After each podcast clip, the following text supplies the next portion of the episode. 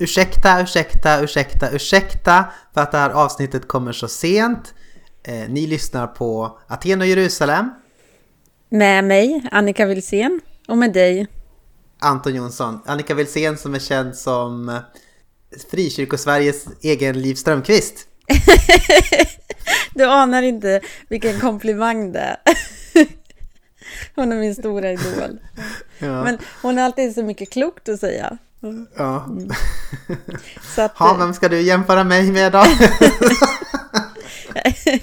det är väl Ola Söderholm då? Mm. Ja, precis. Ja, jag, jag är lite för entusiastiskt röstläge ja, för det. är sant. Du borde bara säga mm, mm. Ja, mm. Låter som att man är väldigt inte imponerad av allting. Ja.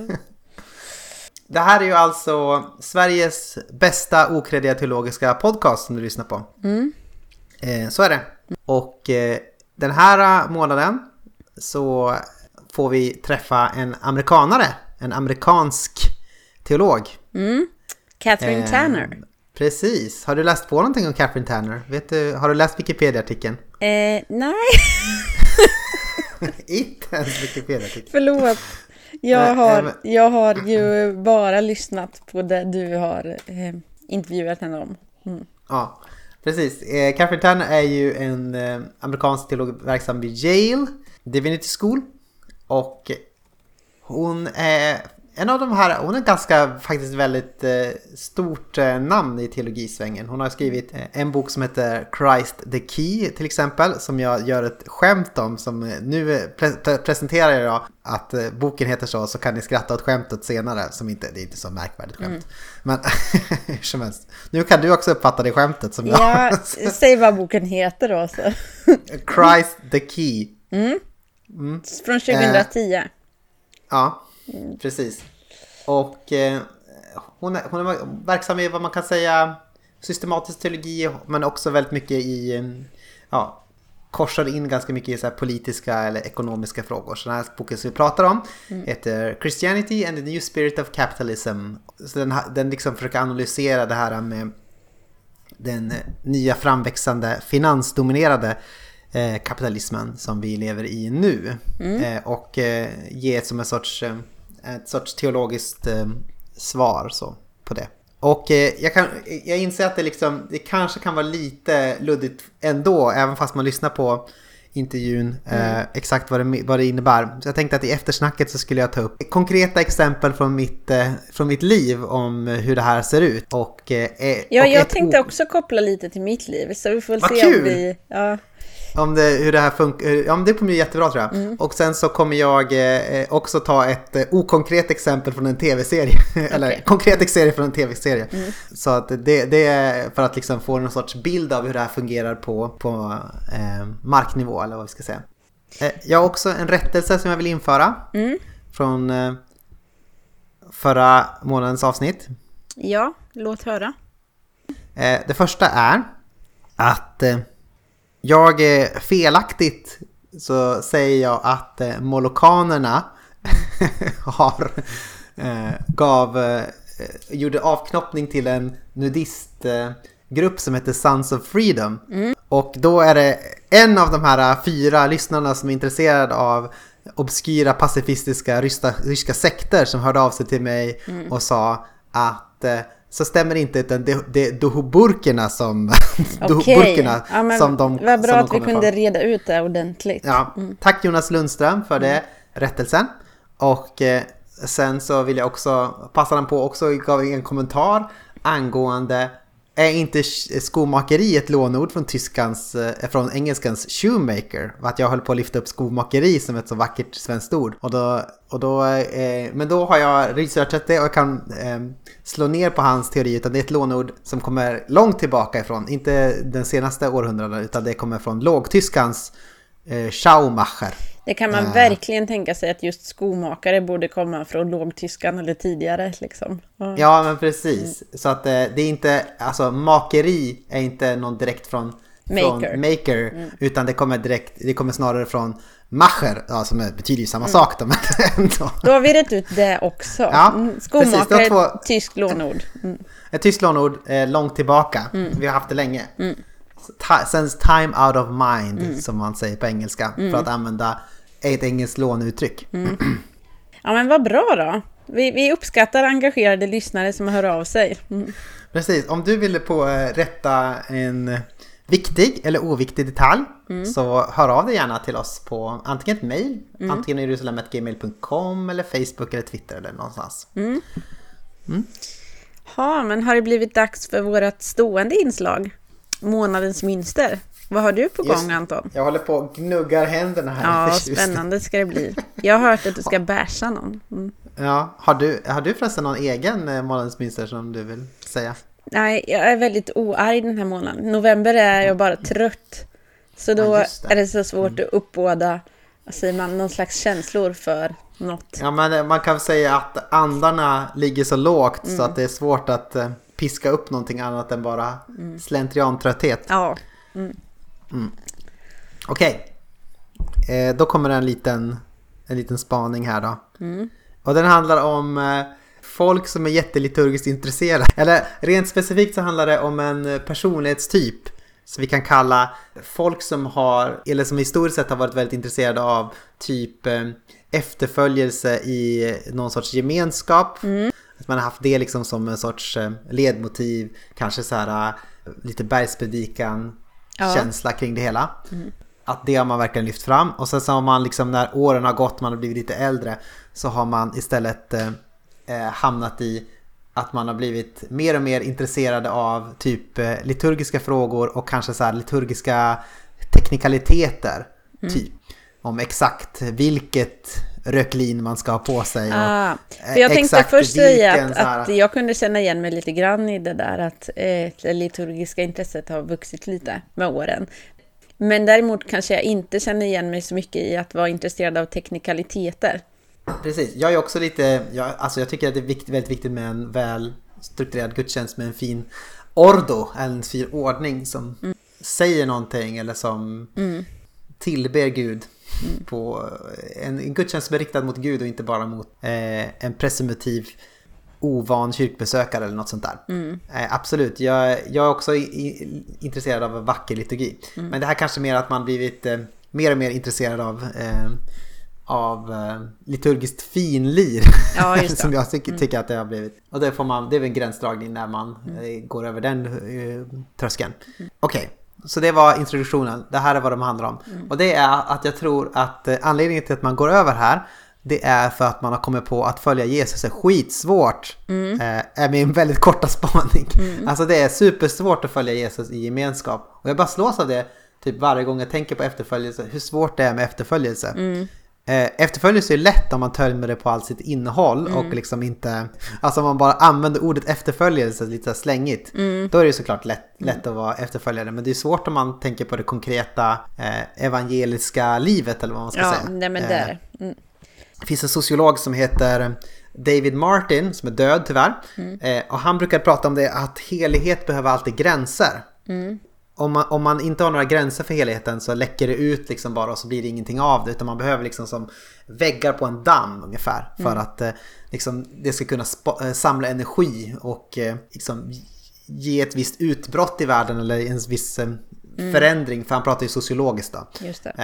men överlag att alla religiösa grupper behöver någon sorts gräns för för vad som är heligt som skiljer det från det som inte är heligt. Mm. Då kan man ju tänka att en sån gräns kan ju vara liksom en, en gemenskapsgränser. Alltså att det är en skillnad mellan världen utanför och den här gruppen. Mm. Att man lever kanske enligt eh, att man försöker leva efter bergspredikan. Att man kännetecknas av vissa levnadsmönster eller så. Eller mm. attribut. Så, ja. mm.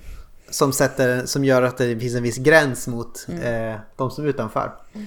Eh, och så om inte den här gränsen finns så riskerar det att inte bli så mycket av ens rörelse utan det bara rinner ut liksom i någon sorts allmänhet. Så det är ju det är en sorts, och då menar jag, och så menar att det finns ju andra sorters gränser också. Till exempel så kan man förflytta eh, den här helighetsgränsen för heligheten till till exempel en oblats omkrets.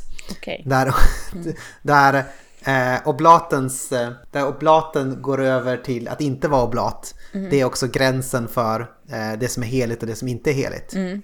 Och det jag menar att man ofta, det jag tror att man gör, det är att man, eh, den här sortens människotyp, att de upptäcker hur himla svårt det är att följa Jesus. Mm. och, då förflyttar man helighetsgränsen tillbaka till oblaten. Mm. Som är liksom enklare och... Eller den är, den är inte lika krävande att upprätthålla den gränsen. Mm. Utan den är, den är lättare att upprätthålla den skillnaden, liksom, eller den gränsdragningen. Mm. Och liksom det här liturgiska finliret, att vi har liksom koll på det. Eh, då har vi liksom satt en bra gräns för heligheten.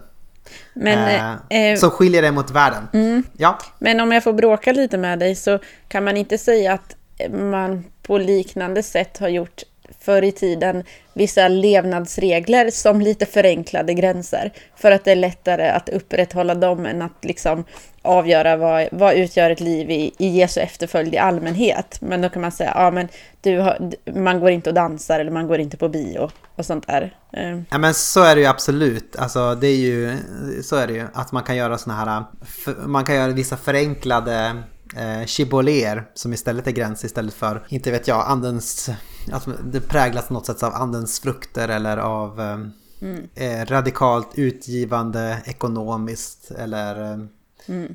i hur man umgänges mönster och sådär. Mm. Så det har du helt rätt i. Eh, men eh, tillbaka till min eh, Din arga... oblat. Ja, jag ska låta dig vara arg över oblaten. Mm. Ja, men... Eller över folk här... som bryr sig om oblaten. Mm. Då kan man mena så här, på 1200-talet så skedde ju den här förändringen. Henry de Lubac har ju skrivit om det här i Corpus Mysticum. Att eh, då sker, på 1200-talet sker en förflyttning från det som sker i nattvarden är någonting som helgar gemenskapen som träffas kring mm. nattvardsbordet till att det blir mer fokus på bara, ja men det är det här brödet, det är där allting händer. Kolla på brödet mm. istället och brödet och vinet liksom. Mm. Det där är miraklet händer. Liksom. Mm. Miraklet är inte att vi blir Kristi kropp när vi tar emot det här. Mm. Utan, ja men titta på det här brödet istället liksom. Mm. Istället för gemenskap så blir det att man flyttar fokuset till brödet eller vinet. Och eh, Eh, och det är såklart inte ointresserade liturgiskt innan 1200-talet, bara för att ha det sagt. Men liksom, det sker ett flytta här och det är ju för att det finns ingen skillnad mellan kyrka och värld längre, eller hur? Nej. Eh, på 1200-talet. Det finns ju, allting är ju kristet. Mm. Allting är ju kristnat. Mm. Allting är ju, världen finns inte längre. Utan världen är kristen. Världen är teologisk, i biblisk betydelse då. Mm. Och då måste man flytta tillbaka helheten till brödet eller retretera mm. tillbaka till att det är brödet eh, som är liksom bäraren av helighet för att man inte klarar av att upprätthålla den här distinktionen gentemot världen. Eh, så det är min korta liksom, lilla spaning. Mm. Att, eh, att det kanske bara är ett, man, det är kanske bara ett reträttbeteende att man, att man blivit så superintresserad av liturgiska teknikaliteter. Mm. För att det är mycket mm. jobbigare än att försöka fostra en gemenskap som på något sätt lever ett annorlunda liv. Och det är mycket jobbigare så det är ju, de har ju rätt liksom. Mm. Men det är väl, eh, vad ska man säga, jag har tänkt på det ibland med att försöka leva lärjungaskap och sen att det leder lite till, hur ska man säga, kognitiv dissonans.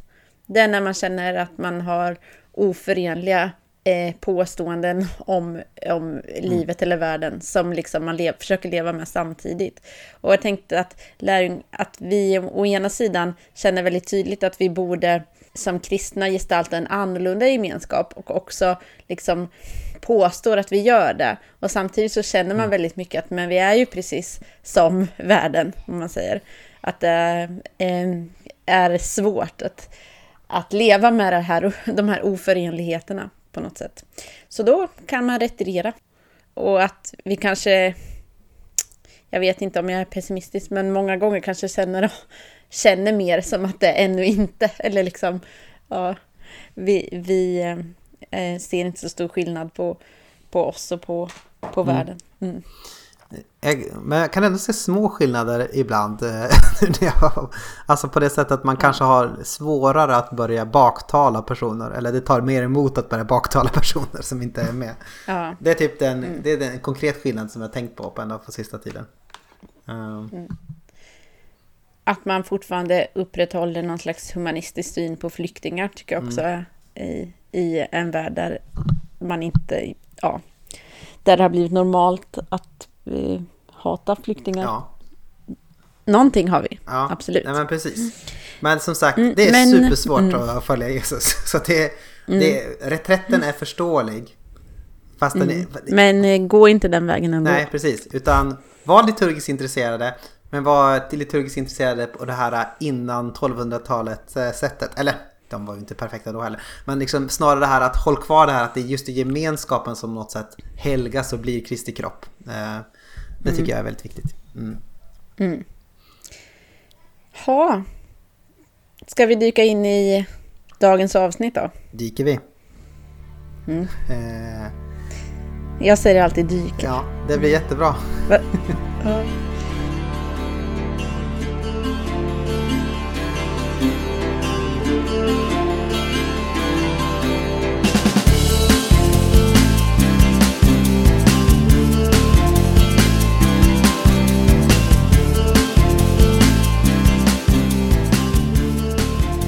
Hello, Catherine Tanner. How are you today? I'm very good. It's nice to be here with you. Yeah. Um, I guess a, few of our listeners know who you are already, but uh, for those who don't know you yet, how would you introduce yourself?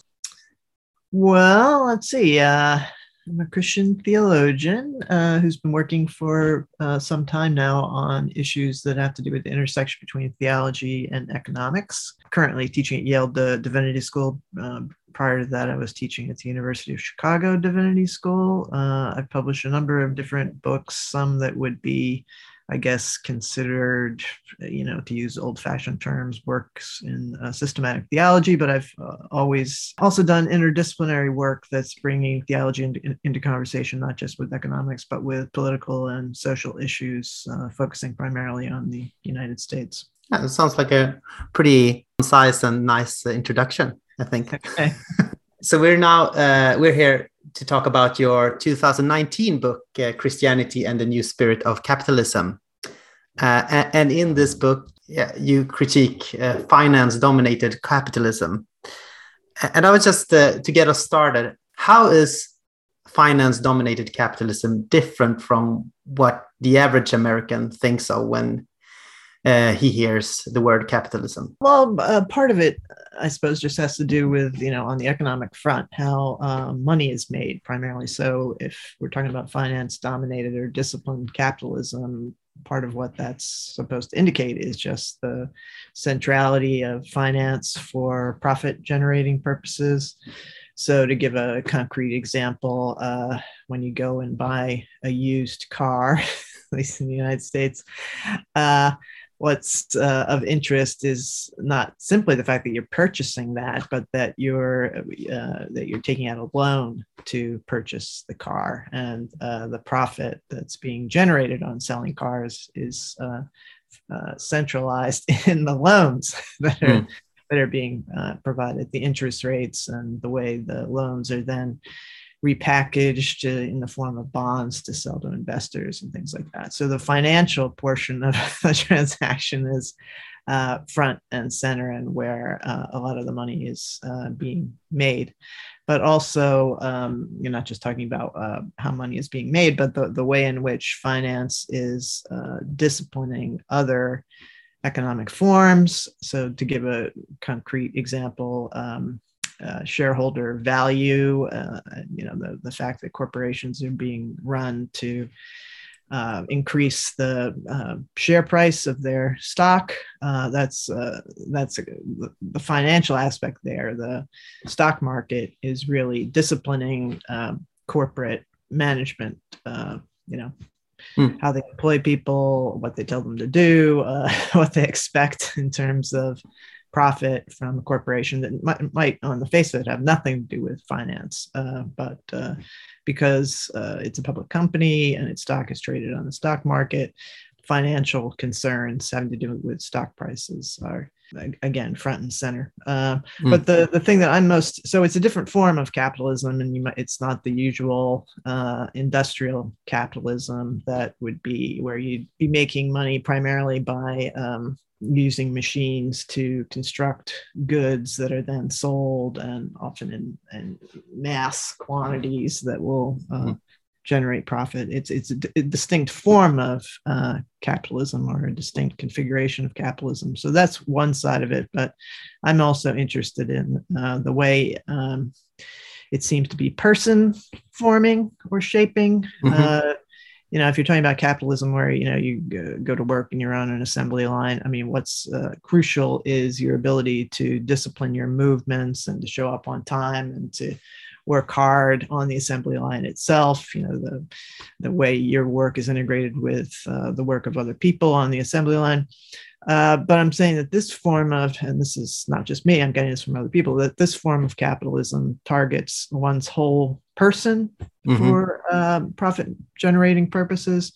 And that's how I bring uh, Christianity or really any form of religious belief and practice into the picture as a potentially competing way of shaping persons. Mm. So I'm trying to argue in the book that, at least on a certain way of looking at uh, Christian belief and practice, it um, is shaping people in ways that would create uh, resistant subjects, uh, meaning by that at, at least um, mm. people who wouldn't be comfortable with uh, the way uh, their persons are being shaped or formed within a, uh, a finance dominated capitalist framework. So, again, to make it a little more concrete, you know, this form of capitalism is trying to, is encouraging you to see uh, your own person as a, um, a form of capital, that it's a hmm. way mm. of uh, generating profit. Um, and that you have the responsibility to do that yourself, you know, to work on yourself in ways that will maximize your potential, uh, but also in ways that will dovetail with uh, the expectations of um, a corporate uh, workplace where mm. you're also expected to be the same time as you're maximizing your own potential, you're maximizing the profit of uh, the corporation. Mm. So that's a long answer. yeah, it's a it's good answer. It's a. Do you think that the the old spirit of industrial capitalism was that more benign in a sense because it didn't really aim for the entirety of the person, just just the the, the hour and the the brawn, so to speak. Yeah, what you were doing at work was all mm. that was really at issue and not so much uh, what you were doing outside work i mean there were certain things that you were supposed to do outside work like buy things but mm. but the, the ethos if you want of those two activities consumption and production weren't necessarily the same I mean, it's often argued that they ran in con- contrary directions i mean you were supposed to be very disciplined at work and then mm. you were supposed to, you know, buy things in a kind of profligate manner. Hmm. But you raise a good question. What's uh, there seems to be something problematic about finance dominated capitalism in that it seems to be all encompassing and hmm. um, you know it doesn't leave room for because it's targeting your person that it doesn't leave room for other for activities that might be abiding by different norms or uh, different, you know, like non-economic values. Uh, you know, they t- they tend to get pushed out.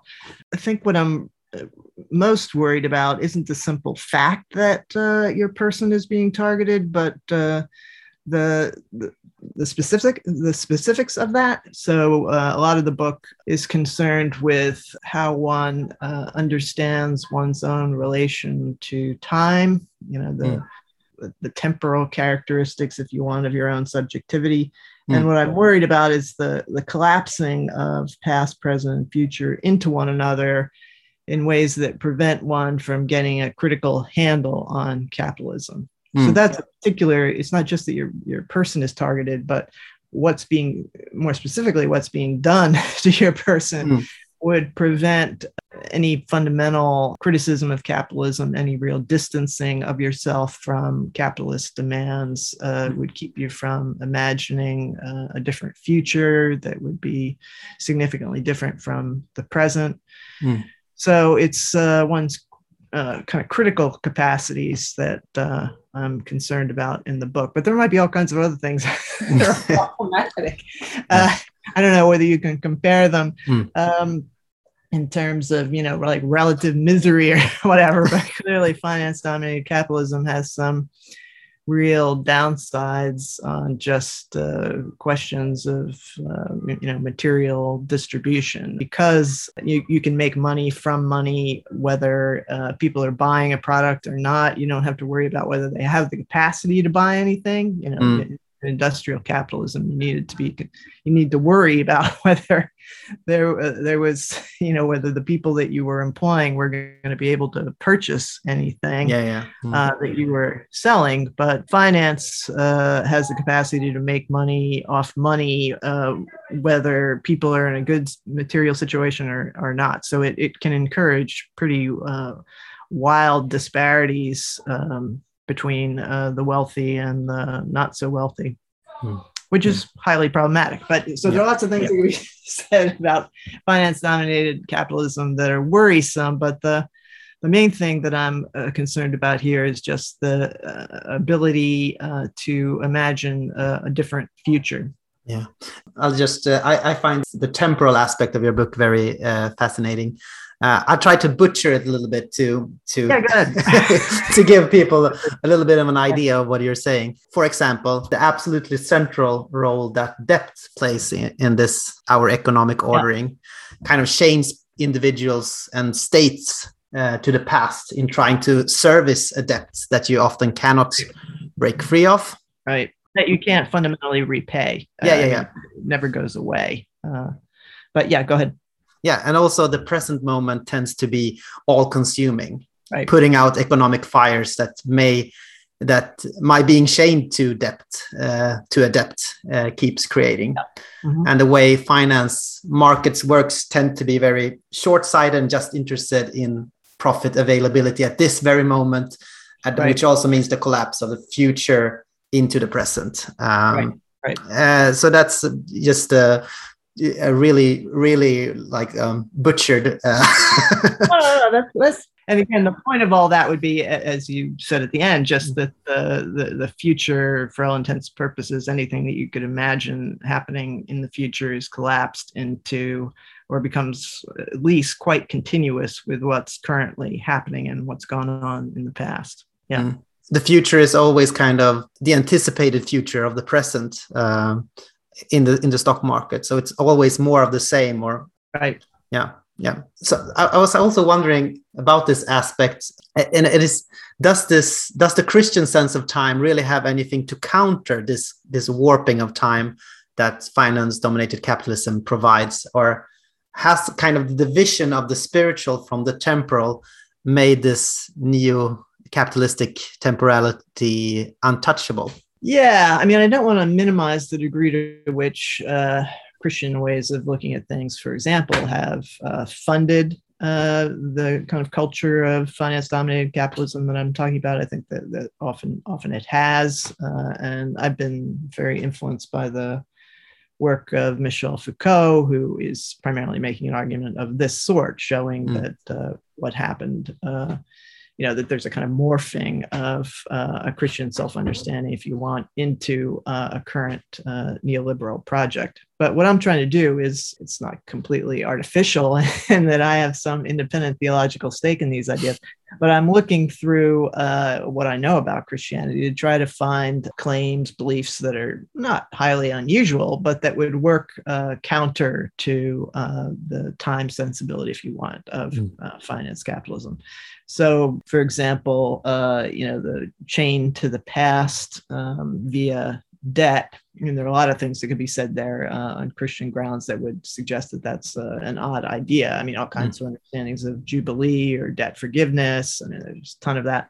Hmm. um, that could be stressed, but I'm trying to uh, look at understandings of conversion in which there's a fairly radical repudiation of the past and the uh, ability to uh, start anew. Um, and Christian ways of narrating uh, how one got from uh, what was the case in the past to, to what's happening now, to narrating those um, that progression in ways that uh, suggest some uh, surprising, unanticipatable kinds of jumps or, or, or leaps that mm. lead Christians to you know appeal to God's own agency at those points. So basically what i'm doing in, in, all those cases of you know chained to the past you know uh, completely preoccupied with the present uh, anticipating in the future anticipating the future in ways that see it as continuous with the, the present i'm trying to look for things in uh, christianity that uh, that might run contrary or as, as contrary as possible mm. you know something that might provide almost an, an antithesis to uh, what's what's happening in finance dominated capitalism, people's uh, temporal sensibilities. So, I mean, that's yeah. Again, I don't want to give the impression that uh, Christianity is uh, kind of an, immune from um, what's you know the, the cultural uh, side of finance dominated capitalism that I'm stressing. But on the other hand, I'm trying to look at Christianity. You could talk about uh, lots of other religious traditions or even secular traditions that would be forming people in um, kind of radically contrasting fashions. Mm. That's the the project. But you know, the the tightrope there is that I want to I want to suggest that these aren't uh, particularly peculiar Christian viewpoints. You know, mm. they're they're rather common. They they circulate now. They've circulated in the past. Uh, that uh, you know, as a theologian, you can kind of focus on them and put them together in ways that would be an appealing, if you want, alternative to how how people are shaped nowadays. Well, I, I think that's the strength of the book that it's the Christianity part is so uh, common in a sense. You don't yeah. need to make all Christians kind of radically revision their faith. It's it's there, you know. Some of these um, the anti-work ethic, so to speak, is, is yeah, already well, that present. Is the other part of the, the book, the anti anti-work ethic, which doesn't have so much to do with uh, this kind of temporal sensibility, but just the the preoccupation with work and hmm. effort uh, that one finds on the current scene. Um, you know, kind of both ends of the, the spectrum. Either, you know, you're not being paid enough to survive on that and you have to take two jobs and you're, you're working, you know, 80 hours a week simply to make a you know a living or on the on the other end of the spectrum you're working in a corporate environment where you're where you're again asked to work uh, 80 hours a week you know that you're constantly on call that uh, and i'm tying that up with a finance dominated capitalism which uh, because of market forces is really uh, pushing uh, corporations to be maximally profitable you know it's mm. not just enough to to, to make a profit, but that you have to be maximally uh, profitable in order to keep your stock value uh, high. And that that puts uh, enormous pressure on workers that you or employees. The usual uh, cost-cutting measures involve, you know, making do with as few workers as possible, and that means that the workers that you have, the employees that you have, are really being worked uh, incredibly hard. So I'm trying to uh, get uh, Christians to step back, and again, appealing to fairly common Christian ideas, uh, get people to not be so invested in their work, mm. not be invested in their work in the way that uh, current capitalism would really be pushing you to be invested either personally invested because you have a sense of yourself as you know maximizing the profit in your own person and you know concerned with your own self-realization the realization mm. of your own potentials or because you're just basically forced to mm.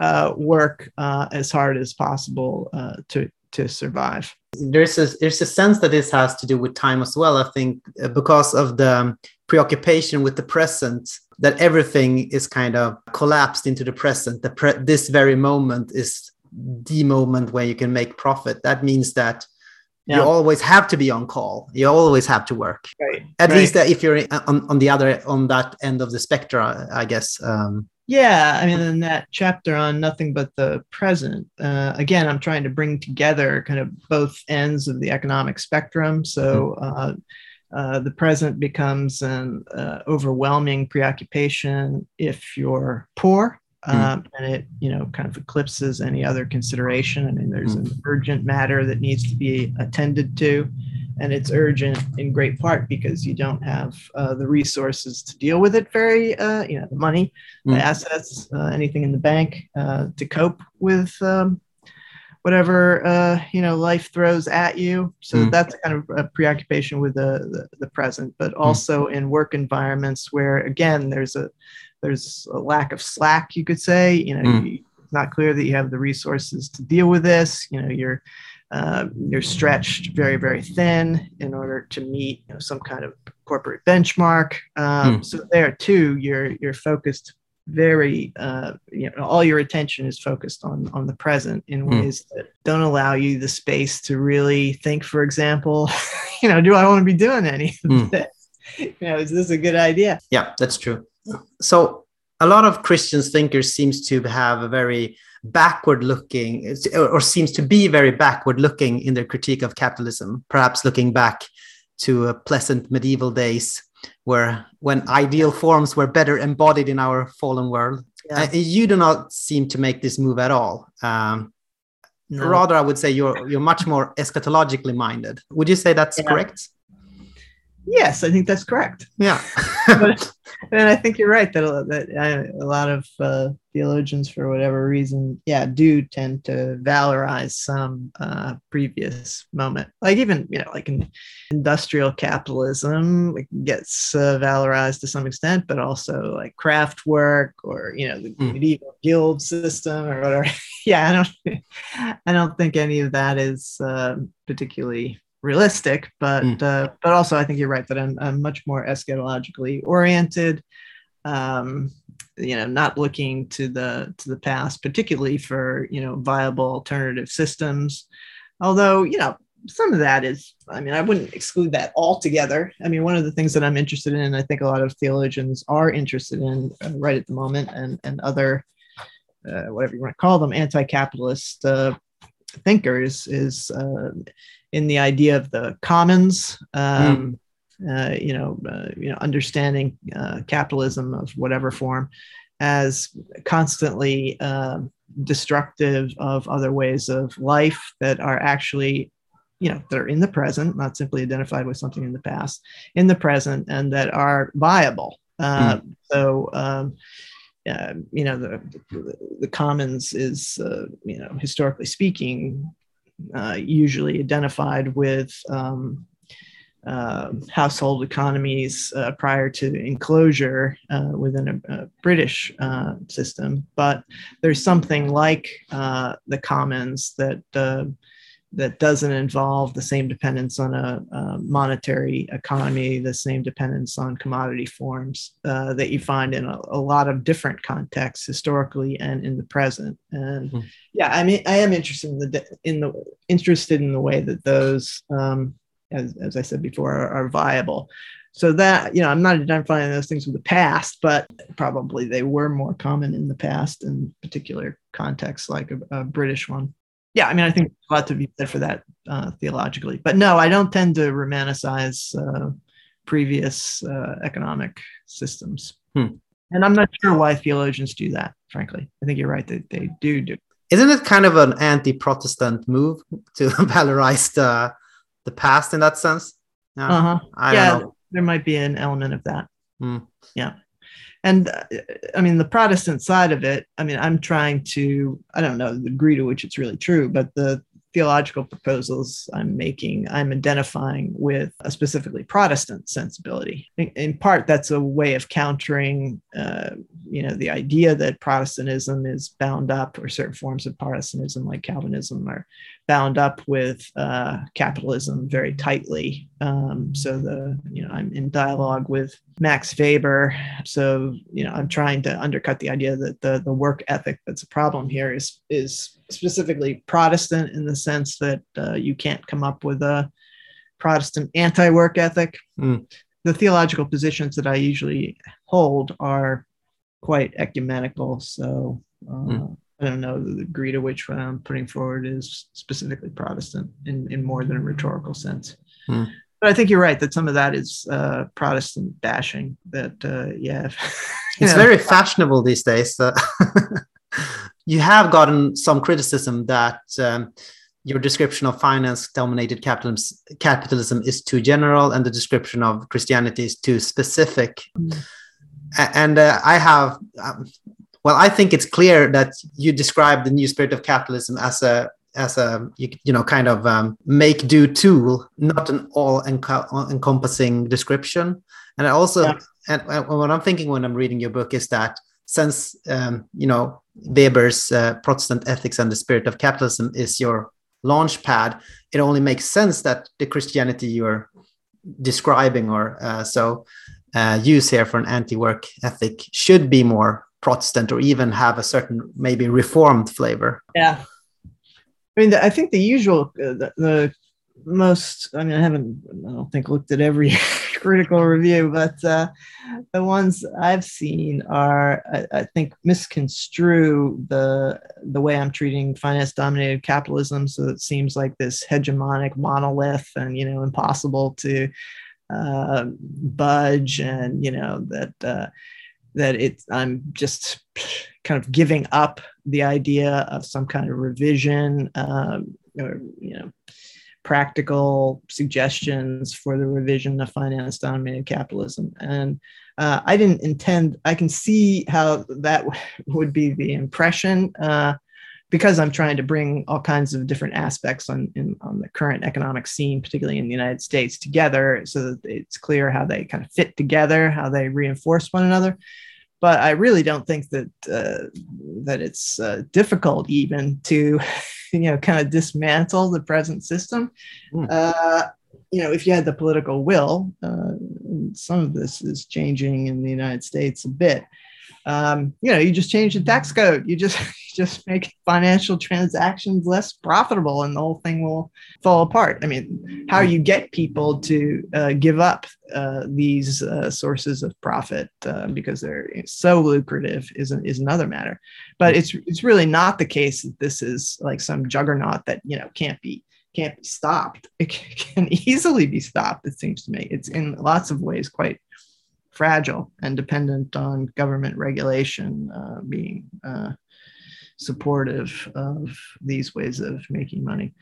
The main reason I'm interested in Weber on a methodological level is just that his interpretation of religion is one where it becomes uh, an influence on the entirety of life. Uh, and I'm interested in, you know, I don't necessarily think that that's uh, the case anymore, but religions are the sorts of things that can do this. And I'm interested in promoting that understanding, specifically of Christianity, that it's not just a set of arcane theoretical commitments, it's not just something that you do in church, but that it has a, um, that you practice in church, but that it has a life forming capacity. Um, and that's in effect what Weber was saying by, you know, that religion is the sort of thing that can influence economic behaviors. Not that it's specifically even addressing those economic behaviors, but because it's forming persons, it has the effect of uh, shaping the entirety of life. So, yeah, I'm trying to get Christians specifically to, to think uh, about their own religious commitments in that in that way. Mm as as fundamentally formative. Yeah, Christianity, in your view, has the potential to be subversive in relation to the new spirit of capitalism. Yes.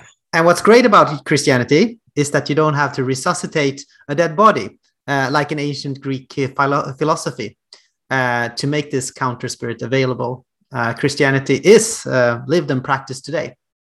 Uh, but on the other hand, a lot of churches seems to be very taken in by finance-dominated capitalism. It seems to be uh, quite possible for capitalistic logics to weasel in and um, yeah. corrupt churches. What what kind of practices do you think local churches need to do to actually live Christianity in a way that fosters this kind of subversive potential? Yeah, I mean, there are lots of different things that one could do. I mean, some of it has to do with uh, you know sermonizing and preaching. I mean, what you're what you're saying about uh, people's work lives and uh, uh, etc. But uh, you know, and, and, you know, making clear that there are economic implications of one's Christian commitments. But there are lots of ways that you could uh, live these commitments out on an economic front. Some of them have to do with, uh, well, let's put it this way. I mean, uh, churches and, and most uh, religious institutions are in effect banks. I mean, they they accumulate funds, uh, and it's a question of what they do with those funds. Mm-hmm. But uh, once you think of yourself as a bank,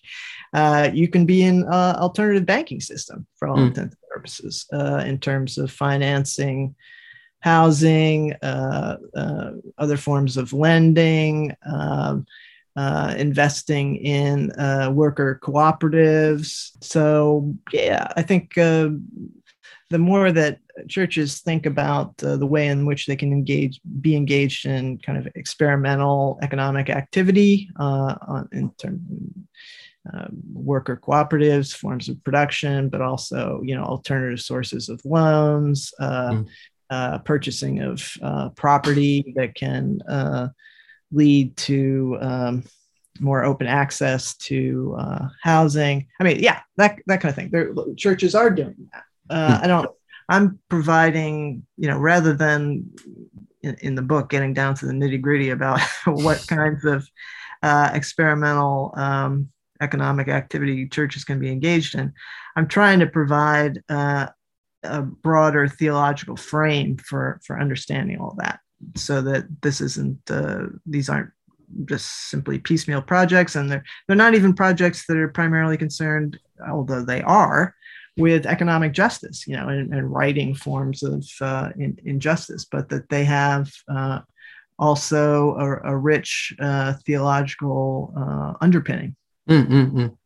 yeah that's a i think that's really important uh, and I guess in a in a sense that churches do have these kind of disparate uh, alternative forms of economic orders going around. Yeah, definitely. But but they they, they tend to not put it in the big picture or, or to see it more broadly. It's it kind of it just um, it has this its own internal logic. Maybe uh, a, a project you have of of debt forgiveness, but you don't put it in in like confrontation with uh, the current economic systems. So you kind of tend to preach in a way docile, uh, mm. a docile Christianity and, and practice sometimes a more subversive economic. Um, uh, you have kind of tend to have a more perhaps subversive uh, economic practice, and you have to. It could be powerful if you if you get this kind of grander theological idea. Yeah, I'm trying to provide a yeah a big mm. picture on a theological level, but mm. also uh, I mean a lot of what I'm doing in the book is providing a big picture on the economic level. You know, mm-hmm. I spent most of the time uh, you know researching this book by by reading uh, economists and uh, political economists, etc. Mm. And uh, it wasn't that easy, you know, to put all these different uh, sides of the current economic system together. Mm. Um, I mean, I'm, I'm pretty much providing, you know, what Weber would call an ideal type. You know, mm. these are different aspects of an extremely complex economic phenomena, and here, here's how they uh, kind of jive with one another, how they they go together. So mm. I want, uh, you know, the people reading the book, let's say uh, Christians reading the book, to understand how things work.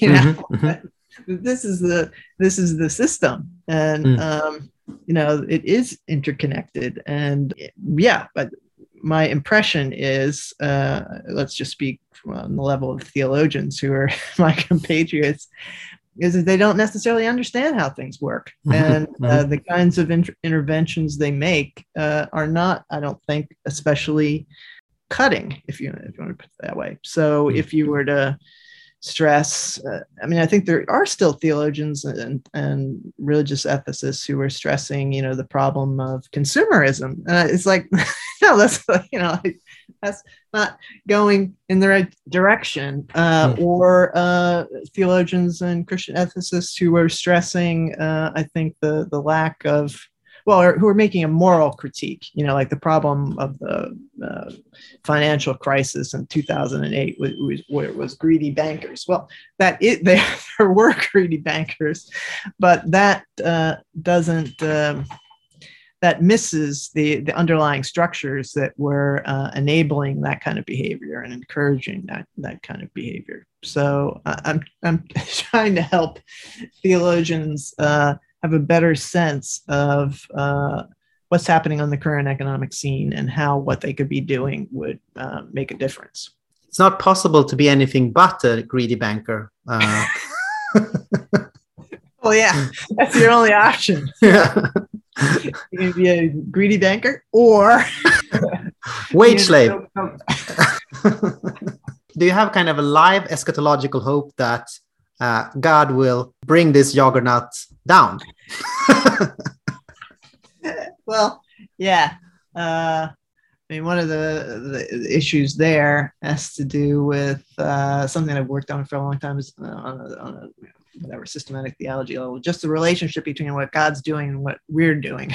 Mm. so, now, I, yeah, yeah, I think it's appropriate for Christians to have an eschatological hope for something radically different. Mm. How that comes in in how that comes to pass, uh, I'm not waiting for you know uh, some kind of divine intervention mm-hmm. that will t- take the place of uh, human intervention. I think there are plenty of things that human beings can do, and there will be some unexpected, unpredictable effects of uh, their uh, action that uh, will be will lead to something radically different. I think that mm. that's the hope, at least so it doesn't get human beings off the hook. And mm-hmm. i mean part of what i'm trying to do in the book is trying well is trying to explain well this is how the system works. This is uh, uh, why from a christian point of view um, one would be worried about how uh, human beings are uh, fundamentally being formed. But then on the level of you know concrete change i mean some people are, were when i was giving uh, when i was giving these chapters as lectures were pushing me to come up with well what's the alternative system okay mm-hmm. you know mm-hmm. the communism socialism capitalism finance capitalism well describe you know what's uh, what's coming next or what, mm-hmm. what would what would replace all this and you know i don't think that that can really be done i mean I, i'm expecting uh, hoping for something radically different but i don't think I mean, this is one of the burdens of that chapter on the future i don't think that's predictable Mm. Um, and uh, I, I, don't think it makes sense to try to anticipate what that will be uh, very concretely on a, a systematic uh, level, systemic level. Mm. Um, but I certainly think there'll be some converge, unexpected convergences, unanticipable, unanticipatable consequences of uh, efforts to change the, the present system that will potentially, I hmm. hope, mm. come up with something that's radically different. Mm. Does that make sense? Yeah, I think so. Uh, and I guess, I mean, the, the kind of popular Catholic move these days would be that on the ontological side of things, the actions of God does not compete with uh, the actions of men uh, or humans. Yeah, yeah. yeah. Uh, sorry about that language. Uh, and uh, and uh, yeah, you, you don't have to choose either or. Right. Very medieval way of thinking. yeah, I'm on board with that. Yeah. Yeah. We have two questions that we tend to, we we do ask every guest on our show, and those are uh, the first one being who is Jesus Christ, and the second one being who should we interview for this podcast. The, the first one is a little bit broad, but uh, I think you I think you can manage. Yeah, the first one was who is Jesus Christ, and the second one is who should we interview for this podcast. oh yeah, they go right together. Yeah. one follows very easily from the other. Well, tell me more about why you're asking the, the first question. I don't know. It was just the thing we started to do back in 2014. I come from a, from a free church perspective, kind of tad bit revivalist, I guess. and uh, so the question of, of of Jesus is always very top of mind and, and central in in that uh, tradition. And uh, so that's why I guess I'm very interested in in asking that question.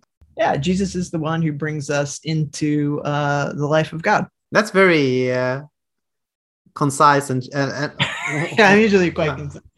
Uh, but but my theological view generally is that you know uh, or the the story that I tell about God and God's relationship to the world is that God is is creating the world in order to give us uh, the goods of God's own life, and mm-hmm. that uh, you know Jesus is the way that uh, we're we're brought up into God's own life, if you want to put it that way, to yeah. enjoy what God enjoys. One could say that Christ is the key. Who should we interview for this podcast? Well, of course, the, the first people who come to mind are my own colleagues. So I would say that sounds uh, nice. I, I don't I don't think I'm familiar with Willie Jennings. Well, he's written, uh, you know, an award-winning book uh, called The Christian Imagination, but mm-hmm. he's working on questions of racism and colonialism and uh, land um, from a theological point of view, focusing primarily on doctrine of creation. And that sounds really interested, interesting. Well, Catherine, thank you very well, much for joining us. Yeah, it was really fun. very much. Yeah. Okay. Thanks a lot for asking me. Yeah. Have a nice um, day and uh, a good life. bye bye.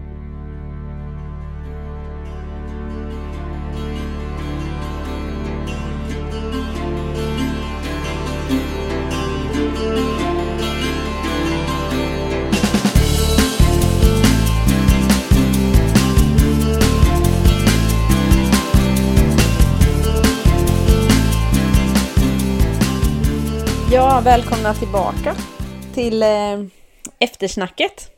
Hoppas ni har njutit lika mycket som jag har av att lyssna på intervjun med Catherine Tanner. Mm. Mm.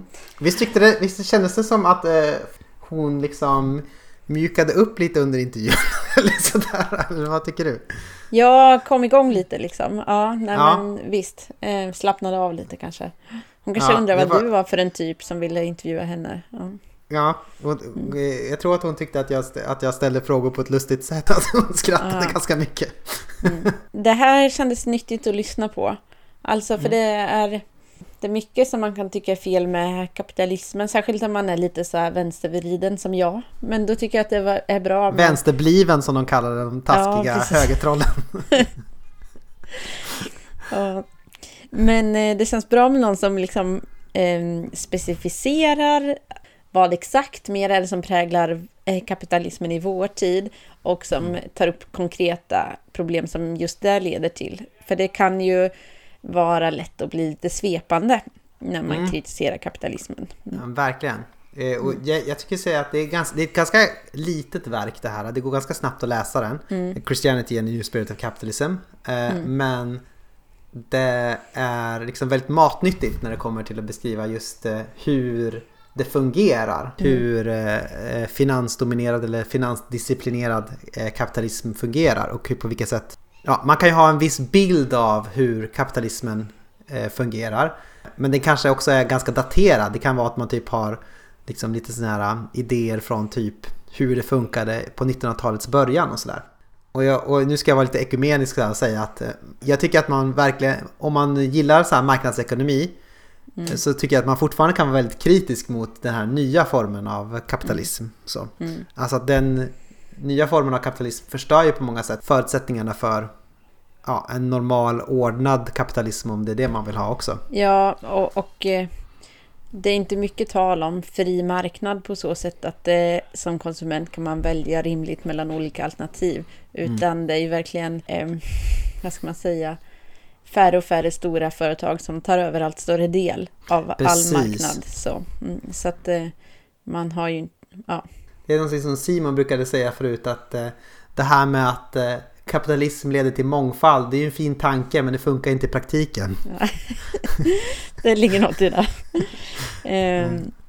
Men ehm, jag tyckte det var intressant som ni pratade om det här med hur den finansdrivna kapitalismen det hänger ju tätt samman också med skuldsättning och med att vad ska man säga, värde skapas genom att folk står i skuld och eh, alltså på finansmarknaden så växer, ja, man tjänar pengar på pengar på olika sätt. Så. Precis. Eh, så mm. man, pack, man kan ju säga att eh, eh, om det tidigare i industrikapitalismen var så att om, om, man tittar på så gamla filmer typ så här, från Laxå eller någonting sånt, när Laxå var ungt. Då är det ju mm. så här, nu har det här företaget liksom byggt upp det här samhället och det är så välordnat och det är trevligt och de får mm. lagom höga löner eh, mm. så att de kan konsumera liksom. För det bygger på så att ja, men arbetarna måste ha det ganska bra, de måste ha hyfsade löner så att de också kan konsumera liksom, och skapa mer värde. Liksom, så. Mm. Eh, men det som händer i finansdominerad kapitalism är ju att mycket mer värde skapas på liksom en andrahandsmarknad där man till exempel säljer människors skulder, paketerar om dem och säljer vidare dem och i sin mm. tur säljer vidare de skulderna. Så man tjänar mm. pengar på pengar på pengar på pengar som har sin grund i kanske skuld då, från början. Det gör inte så mycket om folk är liksom fattiga och skuldsatta nere på botten. För, För det, det går att tjäna pengar på dem ändå. Det går att tjäna pengar på dem i liksom oändligt många steg efter det. Jag kommer ihåg när någon av Klarnas vd eller vad det var sa att den bästa kunden är den som inte kan betala direkt. Så ja. Det går ju att tjäna mycket mer pengar på. Ja. Mm. Eh, det är ju väldigt cyniskt och iskallt. Ja, men ehm, visst. Men eh, det är ju också den logiken som uppmuntras, att man ska profitera på allt, eller så. Liksom, när profit är målet så blir alla andra värden underordnade på något sätt. Mm. Men eh, det jag tänkte på var ju den här temporala aspekten som du säger, att den här formen av kapitalism tenderar att göra oss liksom bundna till, vår, till historien. Och då mm. tänker jag att framförallt, om jag fattar det rätt, syftar på att man blir skuldsatt. Mm. Och eh, man blir därmed knuten till liksom, ett, en affär under lång tid framöver. Och sen att man på något sätt blir upptagen av nuet, var det inte mm. så? Ja. Eh, och sen att man har svårt att föreställa sig en annan framtid. Eller, och det, det tycker jag, just den här framtidsaspekten, att jag kan känna igen mig i och inte bara mig själv utan liksom samhället i stort. Men kan du berätta lite mer om liksom hur det går till det här med när vår, vad ska man säga, nu, nu, nu tar jag ett exempel, men när det gäller till exempel de åtgärder som vi behöver göra för att rädda klimatet, eller mm. om man så vill det rädda jorden, mm. så är det liksom, det är svårare att tänka sig ett samhälle där man har gjort alla de åtgärderna, än ett samhälle utan den här kapitalismen som vi har. Liksom. Precis, det, det, det, finns ju ett uttalande som jag inte vet, kommer inte ihåg nu på rak arm. Mm. Nej men det är någon annan som har sagt det från början det här med att vi har lättare att föreställa oss jordens undergång än föreställa oss eh, den här formen av kapitalism slut liksom. Men varför blir det så? Mm. Hur, hur går det till när kapitalismen tar över våran förmåga till fantasi mm. eller föreställning om något annat? Eh, men både stater och individer är ju väldigt bundna eh, till sina skulder då dels. Och mm. då måste man agera på ett visst sätt för att, eh, för att möta liksom de här kraven från, från den skulden som man ackumulerat. Eller som man har, som man har mm. skaffat sig. Så man är, hela tiden, mm. man är hela tiden på det sättet fastkedjad vid det förflutna. Eller vid en skuld som man har mm. skaffat. Och mm. eh, precis, stater är ju så att de också måste liksom... Det som ser bra ut från långivares sida eller så. Det är att man, mm. att man för en sån austerity politics, alltså en sån åtstramningspolitik. Och om man gör mm. det då, då får man liksom bättre kredit, man får mera eh, kreditvärde. Kredit... Det. Men det hindrar också möjligheten att eh, agera för att förändra precis, samhället. Ja, precis. För att eh, man mm. Eh, är då hela mm. tiden så... Man måste hela tiden vara liksom strama åt så. Eftersom vi har haft stagnerade reallöner mm. då. På grund av den här nya formen av kapitalism mm. så har vi stagnerade löner från typ 70-talet och framåt. Som att det går väldigt långsamt att eh, lönerna höjs. Mm.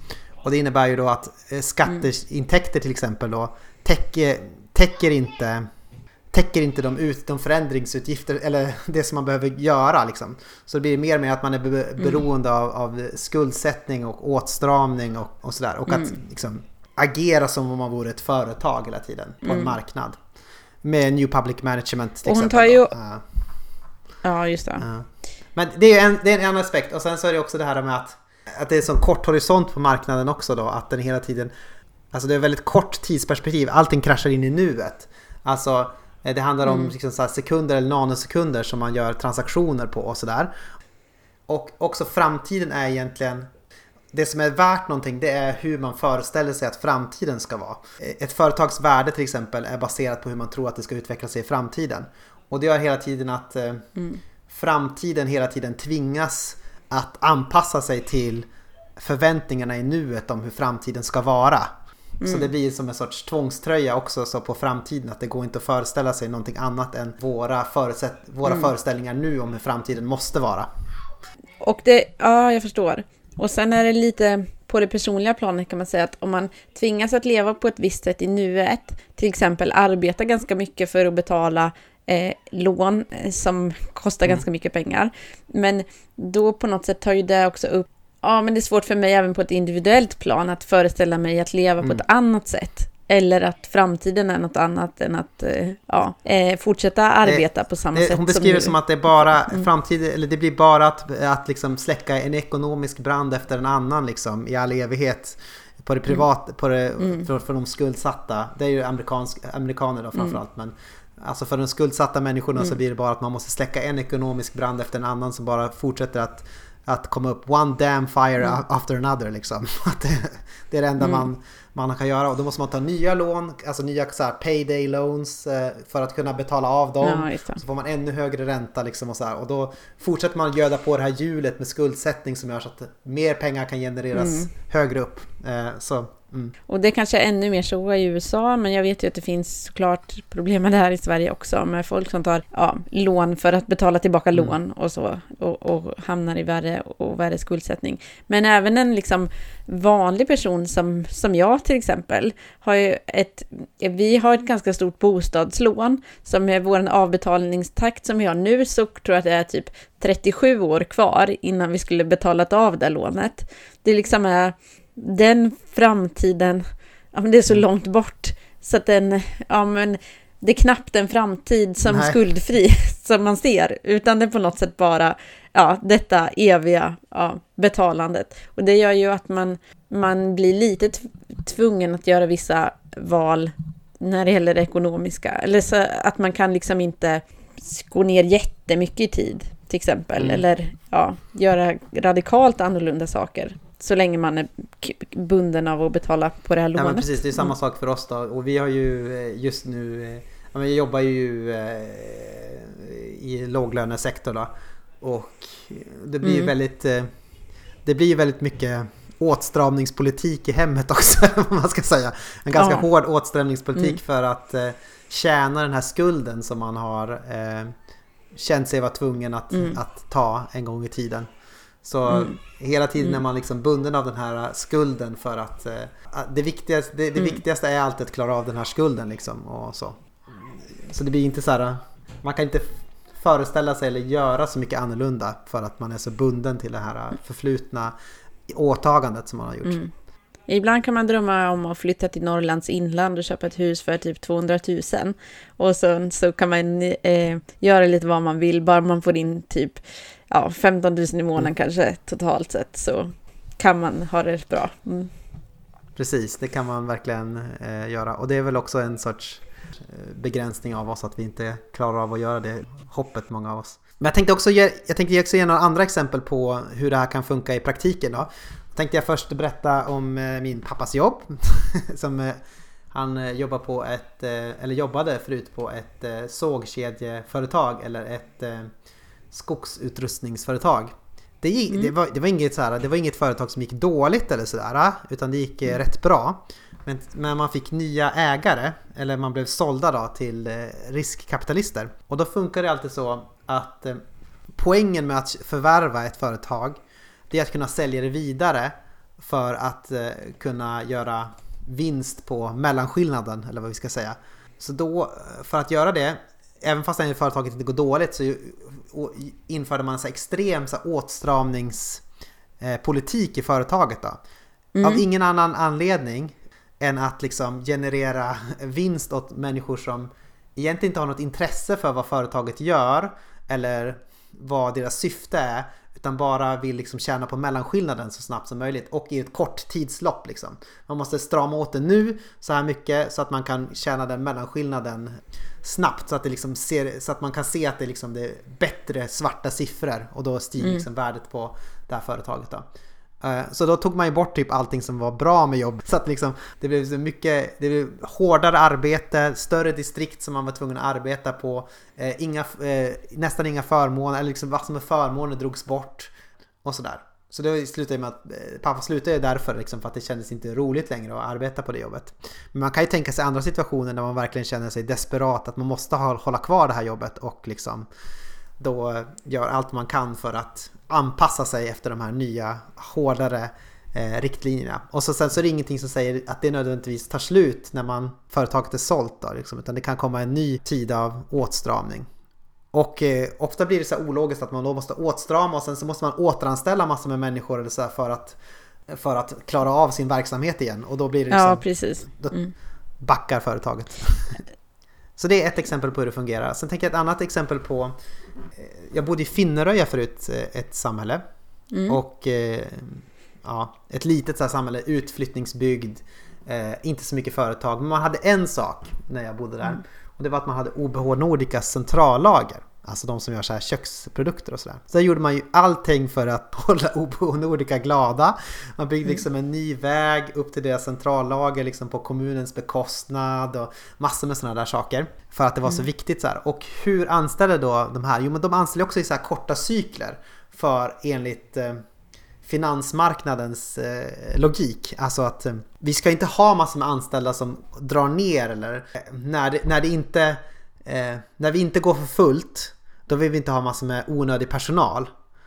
Eh, utan vi vill ha det så lite som möjligt och så, så vill vi kunna liksom föra in personal så snabbt när det liksom behövs. Så man ska ha korta cykler så att man har eh, varje liksom så här, kvartalsrapport ser så bra ut som möjligt eller så anpassad ja, efter hur man, man ska behöver. egentligen inte ha några marginaler på arbetstagarsidan, mm. alltså ha, ha någonsin fler än man absolut behöver. Precis, det, det, det, är det hon kallar att man får inte, absolut inte ha något slack i systemet, mm. man får inte ha något sånt här, man får inte ha en slak mm. lina utan det måste alltid vara spänd.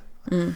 Så det gjorde ju att, att folk liksom, man anställde bara folk eh, periodvis här, så att folk gick in och mm. de fick gå in och arbeta ja men säg att den fick tre månaders kontrakt eller något sånt där. Och sen så, så, fick, så liksom kastades de ut igen. Liksom. Det var så här korta, ganska mm. osäkra, eh, periodvisa anställningar. Så det var liksom det mm. som man, det var det företaget man betjänade då med all sin makt och flit för att behålla kvar eh, mm. på, på det här området.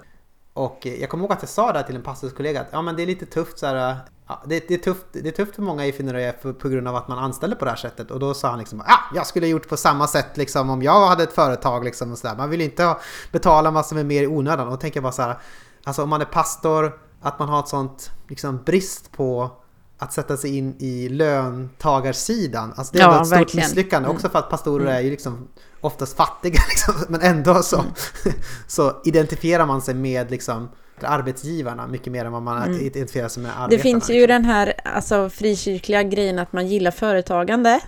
Och det, jag, jag tänker att det ibland ger en felaktig ryggmärgsimpuls att tycka att det företag gör är alltså bra. Eller liksom, det är väldigt stor skillnad på småföretagande i, ja, vad ska man säga, i en anda av bygga upp en bygd eller så. Jämfört med den här typen som du beskriver. Så.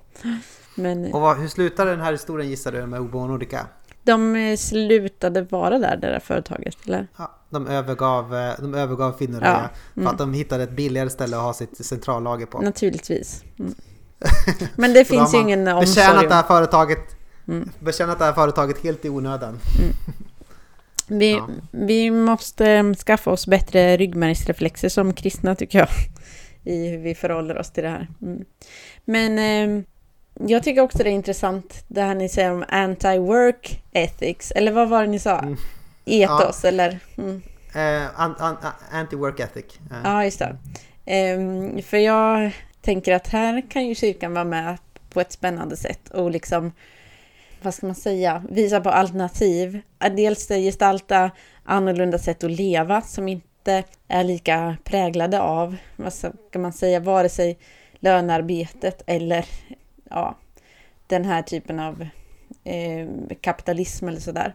Jag har till exempel vänner som bor uppe i, i Norrland i kollektiv och som inte lönearbetar så mycket som liksom nu eh, bor de de har en kommunitet men de har den typen lägergård som de får hyra en del av, av en kyrka. Så de har ganska bra förutsättningar att inte behöva vara jätteskuldsatta och sånt där. Men det mm, mm. öppnar ju möjligheten att liksom eh, leva ja, men på ett sätt så att lönarbetet inte måste ta över hela en själv. Där man säger att det är all encompassing. Ehm, så. Eh, det tycker jag är inspirerande. Och så, de odlar massor och sen har de ingen bil och ja, men liksom kan mm. fatta lite andra beslut helt enkelt. Ja, de är väldigt bra. Jag tror jag vet vilka du menar. Jag... Kommuniteten Senapskornet kan man ja, googla. Ja, Josh Elisabeth, jag kan nämna er. Mm. Men eh, ja, jag tycker att vi som kyrka, ni är inne lite på det också med praktiker och sånt, att vi behöver vara mer kreativa i liksom hur vi ja, gestaltar någonting annorlunda på det här området. Du brukar prata om att man skulle bli bättre på att betala av varandras skulder. Ja, jag brukar säga det att man, alltså i super så här, simplistisk biblisk anda liksom, man skulle kunna sälja av liksom om man har till exempel en fastighet eller något sånt där som kyrka eller så. Eller om man är privatperson skulle man också kunna sälja av det och sen så skapar man en jubelårsfond där man liksom där man kan komma och ansöka om att få ett konsumtionslån avbetalt liksom. Mm. Att vi bara betalar av det rakt av mm. eh, som kyrka. Det har jag tänkt på en sån här jubelårsfond utifrån Bibels eh, tal om jubelår. Då, och så. Det tänker jag vore en ganska så praktisk eh, sak att göra. Ja. Sak, praktiskt sätt att betjäna en skuldsatt Det hade varit eh. fantastiskt. Men då kommer inte någon och säger då att borde vi inte ge de pengarna till de fattiga? Jo, men jag tänker att de fattiga, är, alltså, de fattiga i Sverige är ju de som är skuldsatta. Mm. Ja, just det. Du tänker mer de som har en skuldproblematik, ja. Inte, inte de som eh, har ett huslån, typ. Mm. Nej, precis. Nej, nej, det, för, det blir ofta lite för mycket liksom, att betala eh, Men, eh, ja, men precis, att man kanske har eh, en skuldproblematik, att man har försatt sig i skulder på olika sätt. Att det löper loss. Istället för den här moralistiska lyxfällan-attityden, att man ska bara komma och tillrättavisa dem och sådär. Alltså, det, det, är klart att man ska, ans man ska försöka vara ansvarsfull, bla bla bla bla bla. Men liksom, istället för den attityden så skulle man kunna ha den attityden av nåd. Mm. Att här kommer vi Ja men okej, du gjorde nog, kanske några dåliga eh, lånebeslut. Mm. Men här kommer vi istället med en attityd av nåd. Att mm. vi betalar av den här skulden. Förlåt oss våra skulder, liksom vi har förlåtit dem som står i skuld till oss. Mm. Eh, mer den inställningen liksom. Ja, uh, absolut. Jag håller med dig. Det, det, finns mycket man skulle kunna göra också, tänker jag. Så här, till exempel Eh, om man som kyrka förfogar över bostäder så skulle man kunna hyra ut dem till ganska eh, låga priser istället för att tänka att det här kan bli en inkomstpost för församlingen. Eh, så, ja. Eh, så borde man liksom... Det är så oftast man tänker att det är ett sätt att minska beroendet av givandet. liksom, ja. Att ha fastigheter. Mm. Eh. Precis. Mm. Men att tänka om där att liksom, ja, det är eh, givandet som är... Ja, det är inget fel att vara beroende av givande. Mm. Nej, det är bara att det är svårt. eh, och en annan sak. Eh, nej men det, det, hon diskuterar det här med, med, att det är ganska ologiskt att ha den här hårda, hårda chain to the past inställningen som kristen. Det är ganska ologiskt eftersom hela liksom, det kristna livet bygger på att eh, Gud på något sätt tillintetgör det förflutna.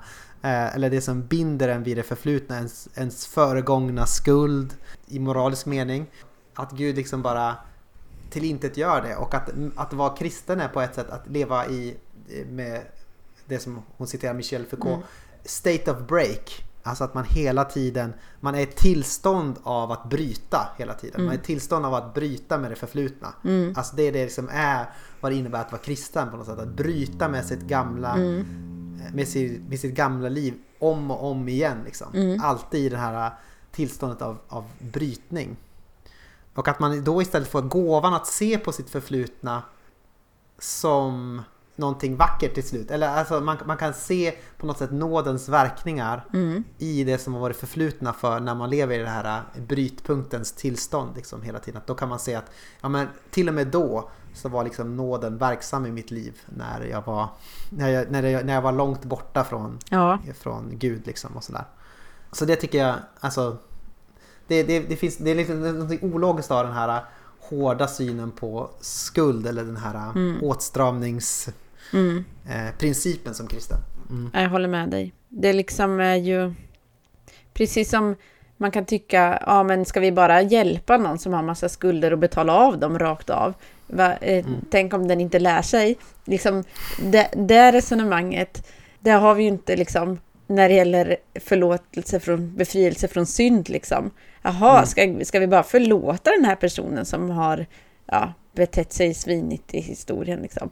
Ja, men det är ju exakt mm. det vi ska och det är exakt det som är så eh, provocerande radikalt med den kristna tron. Att den är ja, baserad på nåden liksom. Eh, mm. Hur många gånger ska jag förlåta en skuld hos någon som eh, inte kan göra en bra budget så många gånger som sju gånger. Mm, inte sju gånger, utan 77. Sju gånger 77. Mm. Ja, ja, precis.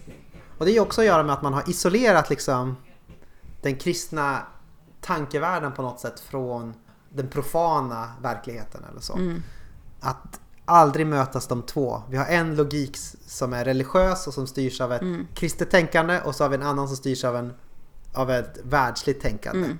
Eh, eller, eller, eller en, en, annan logik. Mm. Liksom. Kristi herravälde innebär ju att, att eh, den här uh, Guds rikes logiken i våra liv ska invadera liksom mm. alla sfärer. Tills det inte det det finns någon annan logik. Ja. Precis. Det kan man tänka sig skulle ställa till med besvär säkert. Mm. Men eh, ett kristens liv är ju att framförallt vara trogen mot Guds rikes inbrytande. Mm. Istället för att vara trogen mot de makter i tillvaron som påstår att de är oundgängliga. Att de behövs, att vi inte kan leva utan dem. Det är just de makterna som Jesus dömer ja. liksom, i, i, sitt, i sin korsfästelse och uppståndelse. För det är genom Jesus vi ändå kan föreställa sig en annan framtid. Precis, det är det som är hennes eh, poäng lite grann. Att eh, kristen tro ger liksom den här horisonten där man kan tänka annorlunda. Eller mm. det finns en, en, sorts motlogik. Det här, nu har vi mest pratat om det här första svaret, liksom chain to the past. Mm. Eh, svaret på att vara förslavad av, av framtiden. Men det finns ju också olika andra svar. Mm. Som hon ger på de andra delarna. Mm. Precis, nu har vi pratat en stund. Ja, det har vi gjort. Men vi mm. kanske ska runda av där då, eller? Precis. Mm. Jag, kan jag skulle kunna nämna någonting om The Good Doctor, bara tv-serien. Ja, jag har tittat lite på den faktiskt. Har du? Om den ja. här autistiska läkaren. Mm. Precis. Mm. Och där vill jag bara säga en sak som jag tycker är väldigt talande utifrån den här logiken. Och det är ju att alla jobbar så himla mycket övertid. Det skryter de ju med hur mycket övertid de arbetar. Bara, jag har jobbat 100 timmar den här veckan. Och i USA är det jättemycket så också. När nya läkare ja. kommer in, då ska de jobba svin mycket. Alltså typ äh, inte ja, vara hemma och sova typ och sen bara jobba.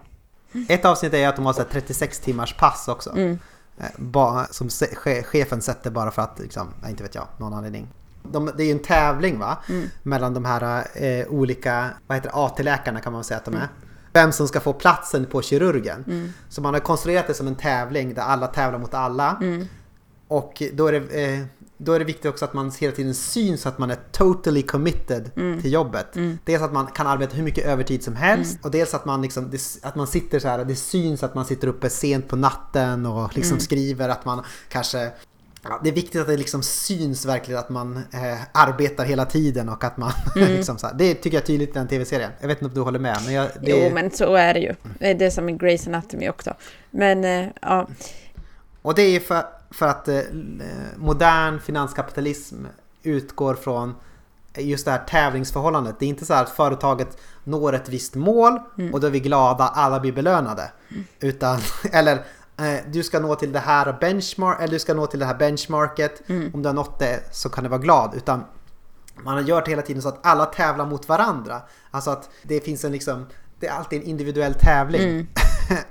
Men och, och alla... precis, det här skulle man kunna säga mycket om. Men typ mitt fack, Vårdförbundet, har ju typ helt gått in på det här med att vi ska konkurrera med varann. Så när vi mm. pratar om individuell lönesättning till exempel, att vi ska säga, ja men den sjuksköterska bullshit. som är, ja det är bullshit, men då är det så här, den sjuksköterska som är framåt och tar för sig och visar att hon vill utveckla arbetsplatsen och bla bla bla, hon ska ha mycket mer betalt. Så de har eh, en, en den som typ är lite lat på jobbet så här.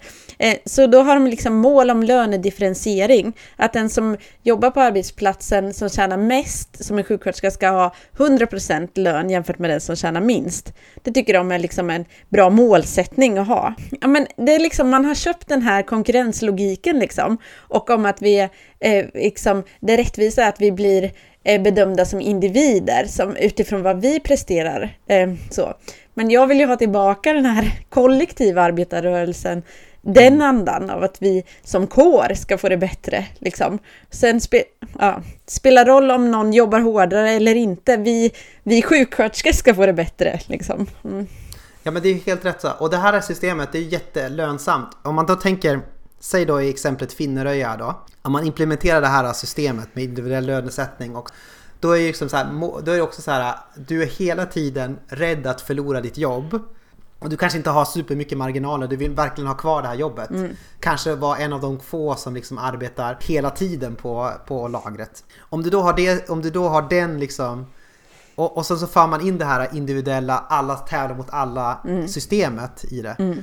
Det innebär ju att du blir total slav till ditt jobb. Mm. Alltså du blir, mm. du måste verkligen hela tiden, du måste hela tiden visa framfötterna, vara bäst liksom, eh, visa att du kan ta i hårdast liksom, mm. arbeta mest.